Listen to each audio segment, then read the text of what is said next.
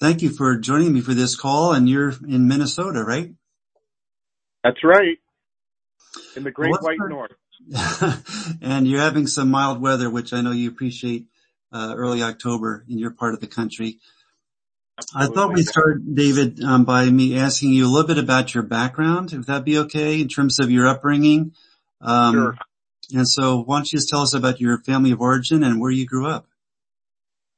Well, I was born and raised in uh, Toronto, Canada, and uh, both of uh, my parents uh, were 100% Jewish, and uh, uh, my ancestors as well. And I grew up uh, with the Jewish faith. We were uh, on the cusp of Reformed and Conservative, where we did celebrate the uh, traditions of, you know, Passover, Rosh Hashanah, the Jewish New Year, uh, Yom Kippur, the Day of Atonement, where we would go to synagogue.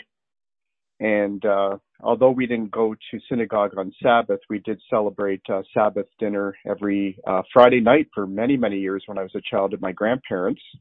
So those uh, those uh, traditions are very ingrained in my mind and in my heart, and they were very, very special times. Mm-hmm. Uh, however, uh, we were definitely not a family that attended synagogue on a regular basis uh, or had any concept of who God was in a personal sense. But uh, I did have a a firm foundation in terms of my Jewish heritage and the traditional, you know, feasts uh, that uh, we did celebrate that were part of our culture. And in the Christian faith, we talk about um, the Jewish scriptures as the, the Old Testament and then the uh, Matthew, the Revelation as, as the New Covenant. How, how did you, um, hear more about the New Covenant and as we say in more of a Hebrew way, Yeshua, the name of Jesus. How did you come to know the gospel? Well, in my last year of college, I, uh, was working a summer job. I was a carpet cleaner Mm-hmm. Not the most glorious job in the world, but it, uh, you know, for a single guy with no, no bills and no debts, it was a pretty fun job.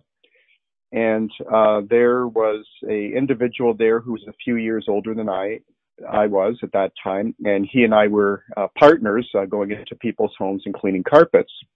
Uh, he initiated a friendship and we started building a really good friendship. And again, he had not shared the gospel yet. It was more friendship evangelism just building the trust, building the credibility. And in time, he started sharing his faith and how he came to know uh, Yeshua. Uh, he was uh, very, very gracious, never did any type of Bible thumping, never uh, forced the gospel, but we would just have really great uh, conversations. And this lasted for about four months. Uh, once a week he would come over to my apartment and we would read through the Gospel of John. Mm. And uh, at that time, John, in my last year of college, I was very disillusioned with secular psychology, which was my major, because nobody had the answers. They were all uh, hypotheses that we were learning from each of the uh, masters of psychology, the origins of uh, psychology here in the Western world, but yet it still left me very disillusioned, very confused uh, I was seeking truth. You know, I was seeking, I was seeking something that uh, explained my existence, my purpose in life, and uh, I was always, I always had that empty void in my heart. Mm. So going through the book of John and then having my friend Ross answer a lot of questions, I was very open. I was never defensive. I never debated with him. I was very, very open and uh, very teachable at that time. Uh, at the same time, I was also reading a lot of New Age books. I wasn't dabbling in it, and again, I saw the emptiness and the saw a lot of similarities in New Age philosophy uh, that I saw in psychology. Just a lot of empty, empty philosophy that you couldn't really apply into your life. So. Mm-hmm. I guess it was God that intervened at that time and gave me the discernment to know that that wasn't the answer to life either. Thank goodness seems that the new age is looking for spiritual answers, but uh, without really a light to show them what truth is.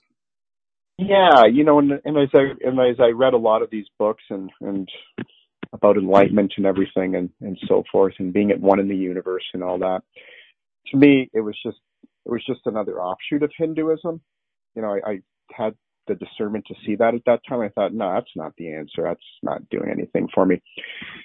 So as, as we spent the four months in the book of John, it was amazing because I had, I had, I was, I was hungering and thirsting for more. It's like, wow, this is really making a lot of sense.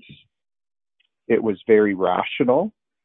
But aside from it uh, being a cognitive or an intellectual experience for me, something started changing in my heart. And I thought, wow, there's just, it, it's like little glimpses of truth started to shine in my heart. I can't explain it because it was very intangible, but I, I realized like, well, I, I was just drawn. I could say that I was really drawn to know more and to read more. And then in uh, January of '84, we had know, at that time we had already been four four or five months together in the Word. I, I hit a real low in my life because I was going into my last semester.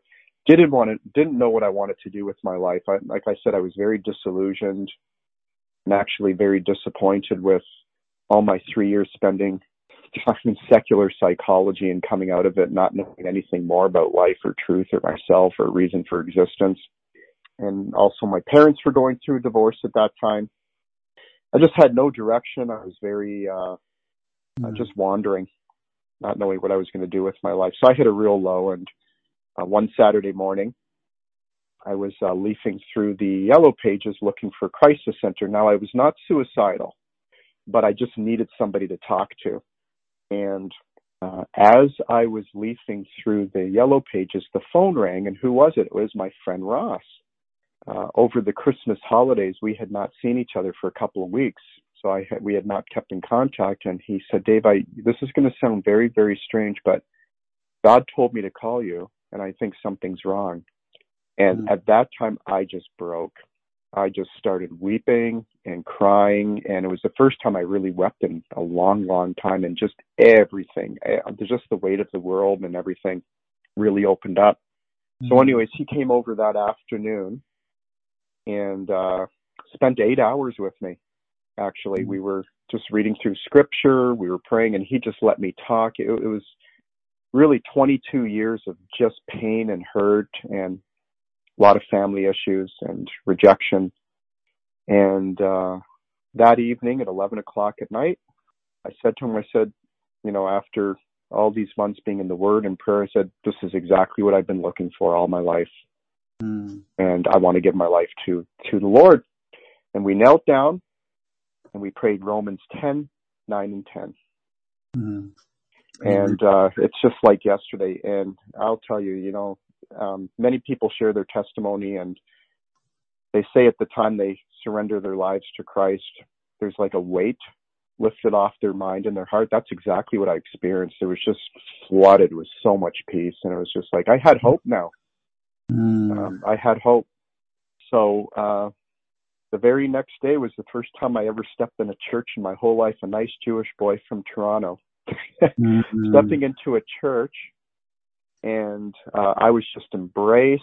It was a small family church. It was a very very small church, meeting in a Holiday Inn, actually.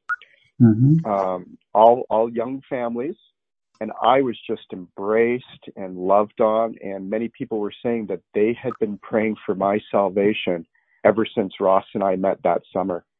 Mm. So this church had been praying for me for four or hmm. five months. They had been praying for me. So it was great. I was really embraced. And then the pastor discipled me. The, the pastor spent about five months uh, discipling me in his home. So I got very, very well grounded and uh, mm.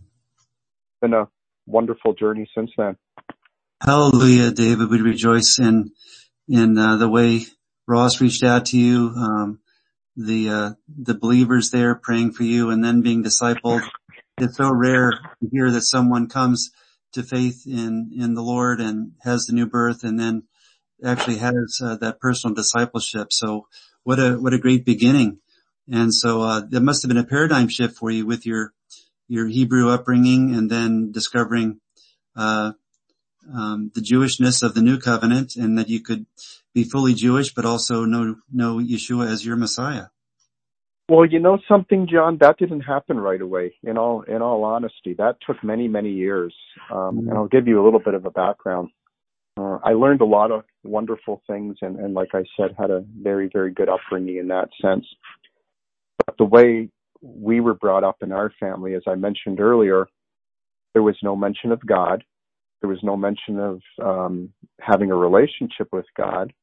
There was no mention of uh, Judaism being a spiritual journey. In fact, that was my experiences. It was nothing spiritual at all. It was more traditions and feasts and family time, which is good. Mm-hmm. That's a great thing, but it really ended there. So part of the disillusionment that I had was I wasn't finding the answers and the truth in Judaism, mm-hmm. not the Old Testament teachings. Because remember, I didn't have much exposure to Old Testament except stories, mm-hmm. you know, just more or less stories around the feasts. So there was no spiritual foundation there from my Jewish upbringing whatsoever. It's not a criticism, mm-hmm. just that that was my experience. Uh, my spiritual journey towards uh, merging and finding the my Jewish roots in Messiah now, and our Savior, really didn't happen until many, many, many years later when I moved to Minnesota and I came in contact with a Messianic rabbi up here. Mm. And who I got to be very, very good friends with. He's uh, uh, the seat of Abraham here in St. Louis Park.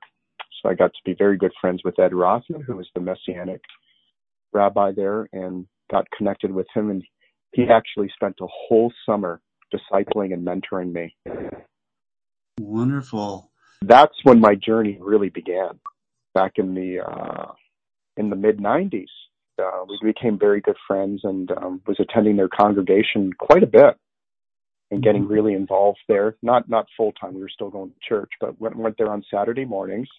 And he he really really took me through the scriptures and that, and um, got me access to the library here for some good good books to read so I could get that foundation. That's really when my journey began. And that's when the fulfillment and all that and the wholeness and the completeness mm-hmm. of my identity in Yeshua really, really started. And it's, yeah, and it was a real journey through that. And it's been, hasn't stopped. You know, I'm still learning and growing that way. So mm-hmm. yeah, there's, there's a wholeness and completeness there, definitely.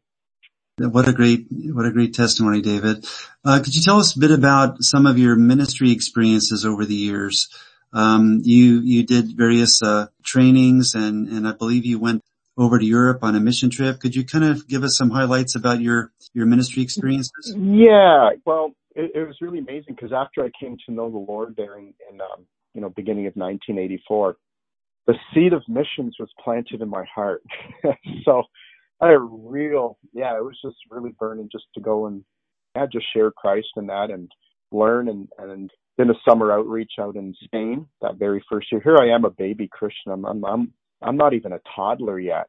mm. um, I'm like five months old in the Lord, and I'm over in Spain in Madrid, and got involved in youth with a mission over there just outside of Madrid. Got involved with the base there and did did uh, didn't do the school at that time. That came later, but I did summer outreach there, and it was great. Started to learn the language, and um, it was really amazing experience, but that really fed the fed the desire to go into missions more. So I came back for about six seven months, raised some support, and then I moved back there in, in Sevilla, Spain, mm. and that's where I did my uh, did a discipleship training school, a DTS, and did outreach all over Spain. It was amazing. Um, that's mm. that's another story. But yeah, I had three months of outreach all over the country actually. I really mm. learned language there because not too many people spoke English in the heart of Spain there in the south so that was a great experience there about a year or so and then uh you know met my wife in uh 88 we moved here to minnesota well we moved to uh texas in 89 and guess where i ended up back again youth with a mission now with my wife mm. and you'll excuse my accent but we we went to tyler texas All right. east texas at the YWAM base there and Anne Marie and I spent about a year there, so we did a, a Crossroads DTS, which is for adults and couples. Did a lot of outreach over in Ciudad Juarez uh, before the cartels came in, and uh, did a lot of uh, construction there and so forth, food distribution, worked in the city dump for, which had about 100,000 people at that time in their dump, mm. just on the other side of El Paso, and did a lot of, uh, and the red light district, a lot of evangelism. So we really learned a lot of good evangelism and how to really share the gospel in pairs, you know, in the streets and that. I've had a taste of the, the DTS when my wife and I went to, uh, the discipleship training school in Tampa, um, with friends of ours, uh, the Sanborns who invited me to to do the Grace Fellowship um, teaching for one of the weeks of the DTSs there, and did that a couple of times. And boy, I learned as much from them as as I guess they learned from us. Uh, their their missions values, listening, prayer, commitment to to grow as disciples and fulfill the Great Commission. So uh, praise the Lord that you had that opportunity in Spain and in and in Texas. Um, mm-hmm. You've also had some other discipleship experiences with Bible study and leading Bible studies. Yeah, so I got involved in um, Bible Study Fellowship, BSF, 20 years ago. Anne Marie had already been going to a ladies group for two years, and she would come come home and share the notes with me. And what she learned was like, oh man, this is really good. And this is what I was really looking for: something a little bit more deeper that would really challenge me in my faith mm-hmm. and was a participant for a few years. And then I was called into the children's ministry because I always, I always knew I had a gift of teaching and people were always telling me how I could, had a gift of uh, sharing the gospel in, in a simple way. So I really, I was involved with the children's program for about seven years and I learned so much how to, sh- how to, how to do homiletics, how to prepare uh, lectures, how mm-hmm. to really uh, prepare a structured lesson for children. Mm-hmm. And this mm. would be from first grade, uh, six years old, all the way up to senior uh, high school when they would graduate. It was a wonderful, wonderful experience. I, I learned and grew so much through that experience and, and working with, with in the children's program. I had some mentors there that really, you know, taught me a lot. And then, uh, later on got called into administration. And by the way, that is not one of my spiritual gifts. so that was a huge learning curve and it was great. It was, I really enjoyed that. So that was for about four years and learned a lot about admin and doing AV and recording, you know, lectures from the uh, teaching leader, doing database. You know, I, I managed the whole database for our um, for our for our for our location and also the two satellite locations here as well in Minnesota mm-hmm. before they became full fledged groups. So I really learned a lot and I was really out of my comfort zone, which was good because I learned a lot and I grew and enjoyed that. So for, for, it was a personal challenge for me in a lot of ways where I could grow and mature and do things that I never did before. Well, Dave, one of the themes that's coming across is being a lifelong learner in terms of our spiritual journey. Um, your discipleship by the pastor initially, your time with Ross, you know, leading you to salvation, uh, your time with Youth with a Mission, your time with Bible Study Fellowship. Uh, you and I met um, when Cross to Life Discipleship Ministries in Minnesota uh, sponsored some Exchange Life seminars I was privileged to present. And as you know, I'm a board member and ministry coach uh, for them. So, uh, so neat to meet uh, you and your wife as you attended um, there and we've been in touch over the years as friends. Um, let's talk a little bit now about what um, this ministry calls their um, their 12 week process. Sometimes we call it ID ministry, intensive discipleship, or ID for identity in Christ. Um, here you are with all all this uh, ministry experience and and Bible knowledge, and yet um, you were invited to uh, go through their 12 week personalization process. Um, why don't you tell us a bit about what that was like for you as you uh, accepted the invitation to go deeper with that lead discipler and, and assistant discipler in your sessions? Sure.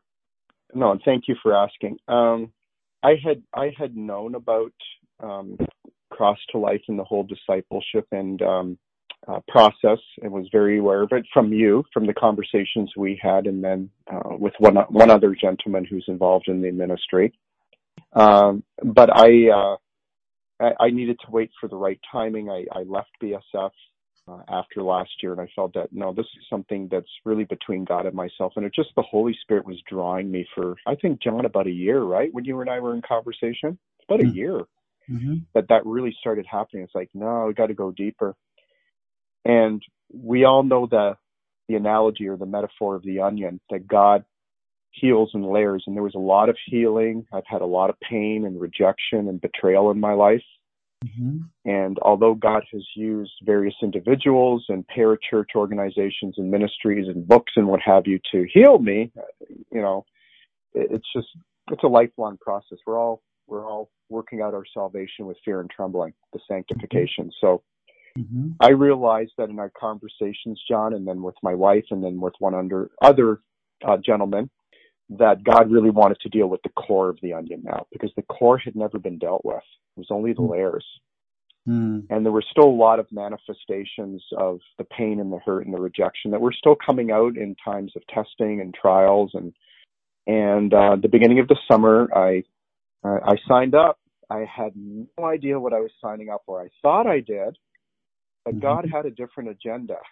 So, uh, after the 12 weeks, I can honestly say that the journey was it it was very surprising at times, and I'll get into that a little bit. But but just to make this testimony a little bit more uh, concise, I I came with as an as a clean slate. I, I had an open mind and a teachable heart, and I really really surrendered all of this to Lord. So God, whatever you have to do, even if it's really painful, just do it. Well, He took me on my my mm-hmm. prayers seriously and literally I think my my eyes and my heart were really really open to uh, Christ living in me. And although John, I've attended, you know, with my wife, and then on my own with other people, a lot of your seminars and, and the wheel and the line diagram and, and the whole thing, and I've read, you know, Dr. Solomon's book, books, few of them. It never really took root. Mm. Really never took root. And that's that's a good thing because God was just preparing the fallow ground in my heart. Reading the books, going, you know, attending your seminars, John, when you were here in Minnesota, some of them through webinars, and and reading Dr. Solomon's books. There was just that fallow ground that was being prepared for this because I think if I didn't have any experience with, you know, Grace Fellowship or any of these materials, I probably would not have had the same experience of freedom going through this. So mm-hmm. this was more of a preparing and equipping over the last few years. So it was a good thing. But mm-hmm. anyway, uh, part of the journey was this summer, God exposed a lot of the roots, the roots of the pain and the hurt and the rejection, the betrayal. And it helped me to understand not just cognitively in my mind, but in my heart why I was reacting rather than responding to certain situations and circumstances and truthfully, certain types of people with specific temperaments would set me off too sometimes. Mm-hmm. So through Cross to Life materials and through the patience and perseverance of the disciplers mm-hmm. uh, and uh, prayer uh, from yourself, from my wife, and others who were praying for me, uh, I was able to get through it. And there were times where the Holy Spirit did intervene and upset the whole protocol of how mm. a session should be done and really broke through. And I had a couple of times where God just really, really broke me a lot. I mean, I just, it was so clear and so um, apparent as to what the deep, deep root causes were of a lot of the pain and the hurt and, the, and, and really the, the struggles that I had in my relationship with God mm-hmm. in the areas of trust and patience and waiting. Once I understood that in my mind, but more importantly, was delivered from certain lies about God, lies about myself, lies about others. When that deliverance mm-hmm. came and that brokenness came, that was really the pivotal point of where I really, really sensed changing. And again, this was done kind of in increments through the 12 weeks. It just wasn't in one, one session. Mm-hmm. Yeah, I just, uh, I was very diligent in going through all the materials and people who were discipling me kept feeding me more and more mm-hmm. more and more articles and things that they thought were relevant. And I'm I love to read, so for me it wasn't wasn't really a, a monumental task. I just enjoyed reading and going through all the material on top of what the Cross to Life agenda is. And, but God used it all to really give me uh, a spirit of understanding and uh, more of a depth of uh, more depth in terms of who God really is and who Christ is living in me. It's not no longer I that live, but mm-hmm. Christ who lives in me. Once I really had that breakthrough and finally understood it in my heart and started to appropriate it and walk it out, that's where the changes started to really take place. And I would say that would be about midstream, about week six or seven. I mean, it took me that long to really appropriate this because mm-hmm. a lot of the pain and the hurt had to be out of there 1st mm-hmm. Kind of hard for both of them to, you know, truth and that to coincide together. I really died.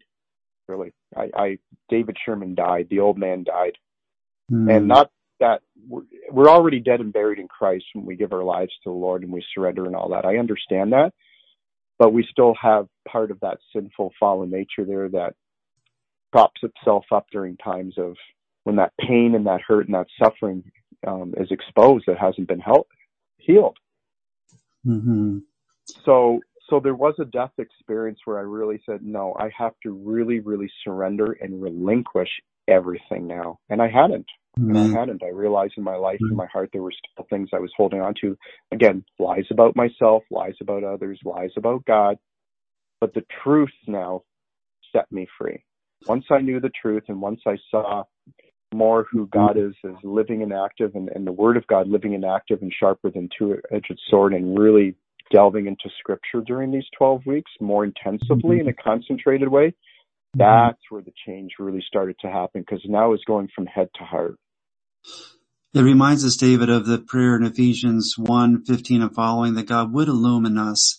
And it sounds like there was a combination of your diligent study, the friendship and prayers and facilitating of the leading co-discipler, um, your illumination about more of these profound truths about our union with Christ, but also more of an awareness about your unique version of the flesh and the pain and rejection, the, the coping mechanisms that you relied on. And then it sounds like during the 12 weeks, God kind of then showed you how those, those two different illuminations kind of combined for the you called it a death experience. I think Oswald Chambers in My Utmost for His Highest calls it a white funeral where we mm-hmm. abandon mm-hmm. our confidence and even our good flesh and all of our capabilities and dedication for God and pivot on that and accept in a deeper way our co-death and co-resurrection with Christ. Um, what changes did you sense, David, as you had that deeper experience of, of God's illumination, that deeper commitment on your part to reckon true your union with Christ? some of the, you alluded to freedom. What were some of the changes that God started to bring into your heart? Well, the changes were more apparent as I was going through um, real life situations. Once I would walk out of the office from my sessions, that's really where the tests come because it's very, very easy to talk about them and sh- share them, you know, with your two disciplers, and it makes a lot of sense, and you can go through that uh, process of understanding.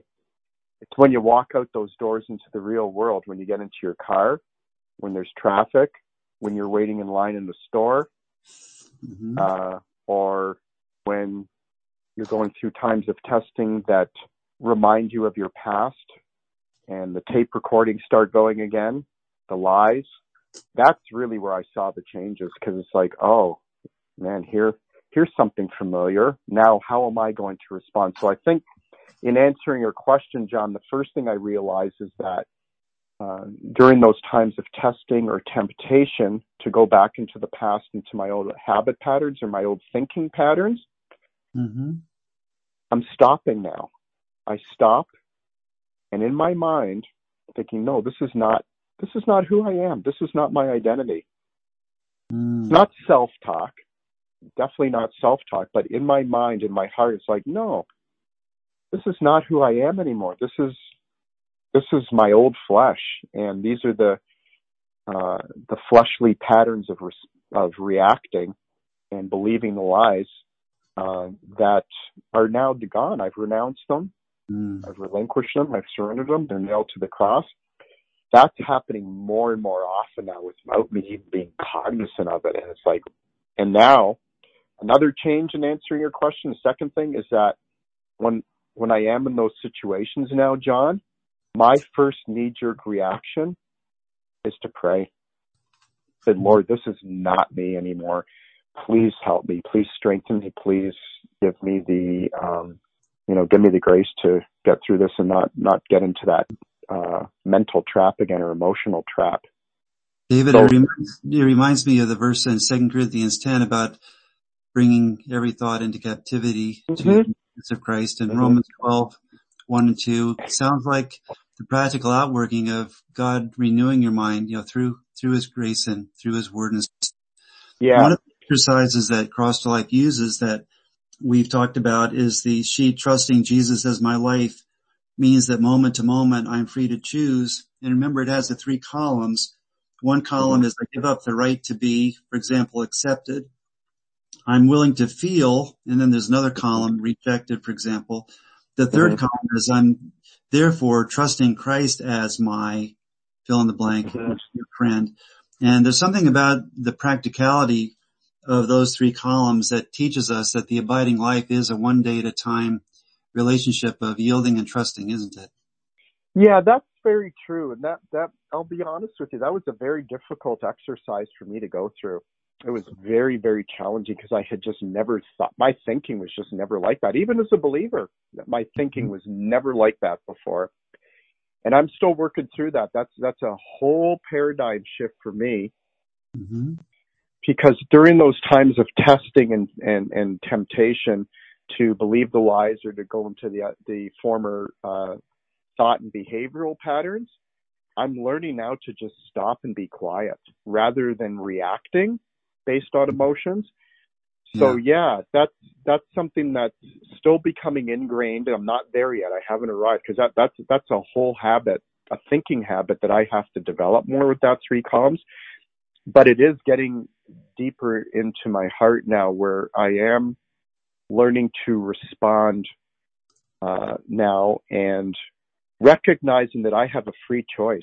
I have a free will to choose. Okay, am I am I going to respond now with the uh, biblical thinking, the kingdom thinking in this situation, or am I going to revert back to the old habit patterns which really end in, in, in misery and frustration and all the other things here. So, um, mm-hmm. you're right. So the, the, thoughts are being taken captive now, but it's the Holy Spirit now that I'm submitting to every day. See, that's the difference, John.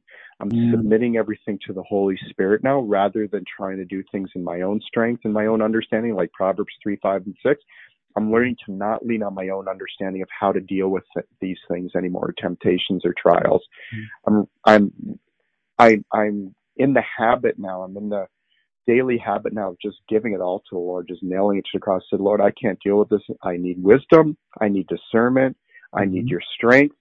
I like this is now becoming a daily prayer for me. And even in those times of temptation, silently, I'm praying that. Amen, brother. You're alluding to the Holy Spirit's ministry and all this, and uh, Galatians calls it walking in the Spirit, which is a, a step mm-hmm. process of not I, but Christ. If, if I could start to summarize uh, our conversation, David, I recall the paradigm shift of your, your salvation experience um, when you were about 22.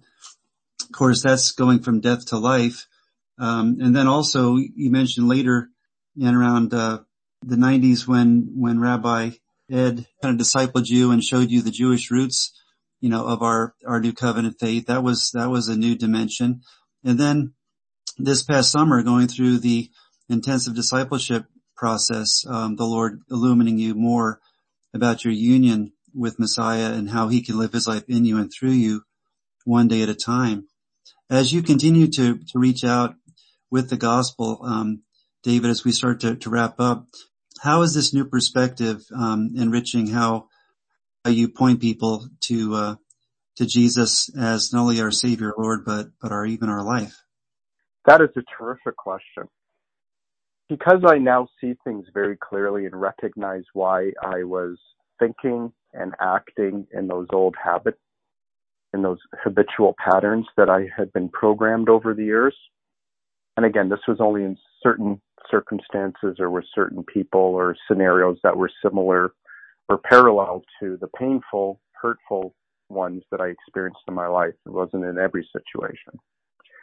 But now that I understand and I see things clearly that there is hope, that we can cross over the Jordan into the land of Canaan, the land of promise. Mm-hmm. There's a reason why God calls it the promised land. Mm-hmm.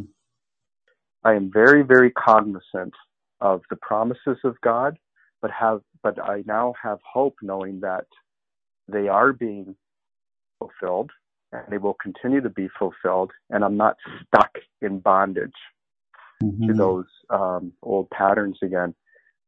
So in answering your question, without being too overzealous, mm-hmm.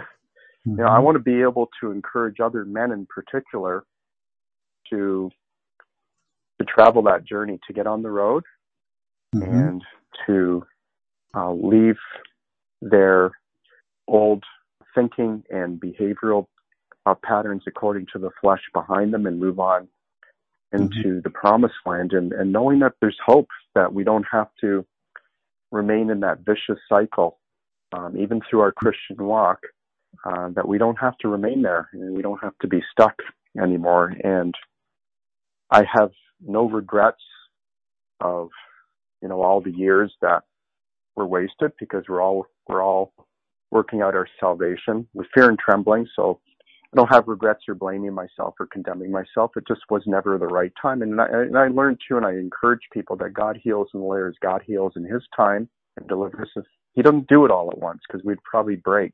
Mm-hmm. Yeah. So I think I think I think this disi- intensive discipleship and knowing our true identity in Christ is really what sets us free. And it's not um, who or what people label us to be. It's not what society or the culture tells us we should be or who we, how we should act. It's really what God thinks that's important. And I want to be able to encourage other people to, you know, travel that journey for their, for their deliverance, for their healing, and so that they can, um, you know, duplicate and multiply that process with other people. Amen, brother. It reminds me that this imagery of the promised land matches John 10, 10, where our Lord says, I've come that you might have life Mm. That's salvation, getting out of Egypt, but also life more abundantly, which is living out of our identity in Christ and trusting Christ to live yeah. through us. Um, and, right. And yeah. one, and one more thing, one more thing, John, in answering your question is that now I realize that, you know, because God is infinite and seeking his face and mm-hmm. getting to know him more, it's infinite. It never, ever, ever ends. So, you know, there is hope you know that our our our faith and our walk with Christ and our understanding and revelation from His Word never ever ends. We don't hit an end point here on this earth. Mm-hmm. And that's exciting because we're always striving to know more and know more God. And, and then there's more healing, more deliverance, more yeah. freedom as we continue that journey. So that's something that has changed in my, in, in me as well. The Lord is faithful to conform us more and more into the moral likeness of our blessed savior. And as you mentioned about working out our salvation from the, uh, the influences of, of the world, the flesh and the devil, the verse also mentions that it's God who works in you, both to will and work for, for his good pleasure. And I think that's an evidence of what he's been doing, you know, in your life. So I pray God's blessing on you, brother David, as you disciple, as you share, uh, the gospel of salvation and the gospel of abundant living if I read my calendar correctly, today is actually in the Hebrew calendar Yom Kippur, isn't it? That's right. Day of Atonement.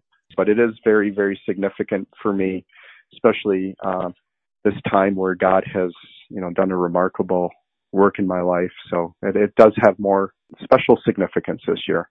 Well, especially with your uh, Jewish roots um, yourself, and then also knowing the New Covenant, the book of Hebrews chapter 10 would be a great chapter for our listeners to reread if they haven't to show that Jesus is the one who said on the cross, it is finished and mm-hmm. God for his finished work and our total pardon when we trust him as our savior and our Lord. So, uh, brother, um, blessed Yom Kippur to you. We celebrate the uh, atonement that God accomplished through the Lord Jesus. And uh, thank you for sharing some of your testimony today.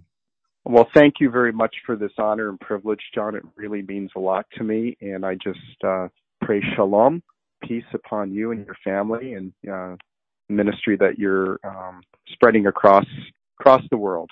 Well, thank you, brother. Shalom to you and and uh, Anne Marie and your family and the ministry opportunities that God gives you in Minnesota and beyond.